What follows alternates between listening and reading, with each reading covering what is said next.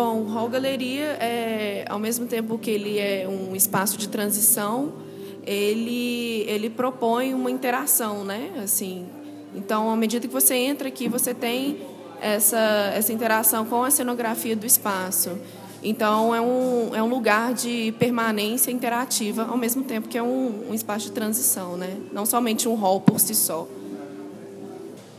Bom, como a nossa proposta é exatamente uma pegada mais cenográfica, mais artística, os acrílicos, eles realmente recebem esse maior destaque no nosso ambiente. São placas quadradas e retangulares, azul marinho e transparente. Então, à medida que você vai entrando, você vê várias placas de vários ângulos diferentes, de várias direções. Então, você entrando no ambiente, você é diretamente induzido a olhar para essas peças de acrílico. Não existe uma regra específica para o ângulo a ser observado, assim, mas se pudéssemos escolher, acredito que seria mais a lateral esquerda do ambiente, onde tem um espelho. E ele cria uma reflexão muito interessante assim, em relação às peças geométricas. E isso já direciona para diversos outros ângulos. Assim. Inclusive, o espaço foi projetado para ser apreciado de ângulos diversos. Assim. Como a gente tem um elemento principal, que é os acrílicos, a gente teve uma experimentação muito grande ao desenvolver essa trama, que foi assim que você entra no ambiente, você consegue observar que eles vão caindo para o fundo do ambiente.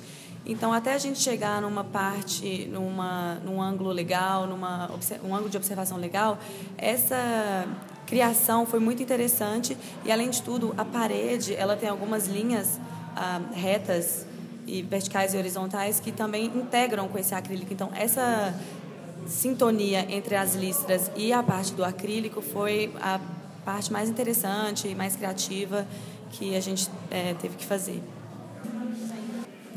Bom, antes de intervir no espaço, a gente começou a fazer um estudo em relação a intervenções em locais históricos, né? Assim, e primeiro a gente fez esse estudo e percebemos que durante a Segunda Guerra Mundial, após a Segunda Guerra e após a destruição de vários patrimônios históricos, vários filósofos começaram a estudar como que eles iam intervir. E muitos pregavam, né, através do restauro, e outros não, achavam que a nova arquitetura ela deveria intervir como seu próprio tempo, assim, e ser condizente com o que ela é hoje em dia. E a gente optou por ir por esse caminho, assim, de intervir através do contraste, através da arte contemporânea e propor essa interação. E, diante disso, a gente começou a estudar cenografia em museus, obras de arte, como que isso era feito. Então, foi uma mescla mesmo desse estudo do patrimônio e também da arte contemporânea. E aí eu acho que foi onde surgiu a nossa grande ideia, assim, de intervir no espaço de forma contemporânea. E após, eu e Flávia fizemos vários estudos assim, de museus, então a gente acabou olhando muito para o trabalho da Lygia Clark, do Hélio Oiticica, o próprio Inhotim em si foi uma grande inspiração assim, para a gente, para poder estar intervindo, assim, claro que em uma escala menor e também num ambiente completamente diferente, né? Assim, um patrimônio histórico. Então, tiveram essas referências, assim.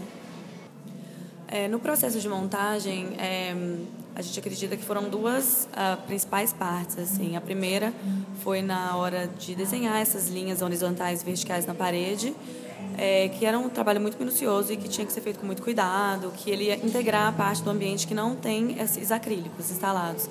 E a segunda parte foi a própria instalação dos acrílicos, que a gente colocou uma trama metálica no teto para não degradar o patrimônio, para proteger isso.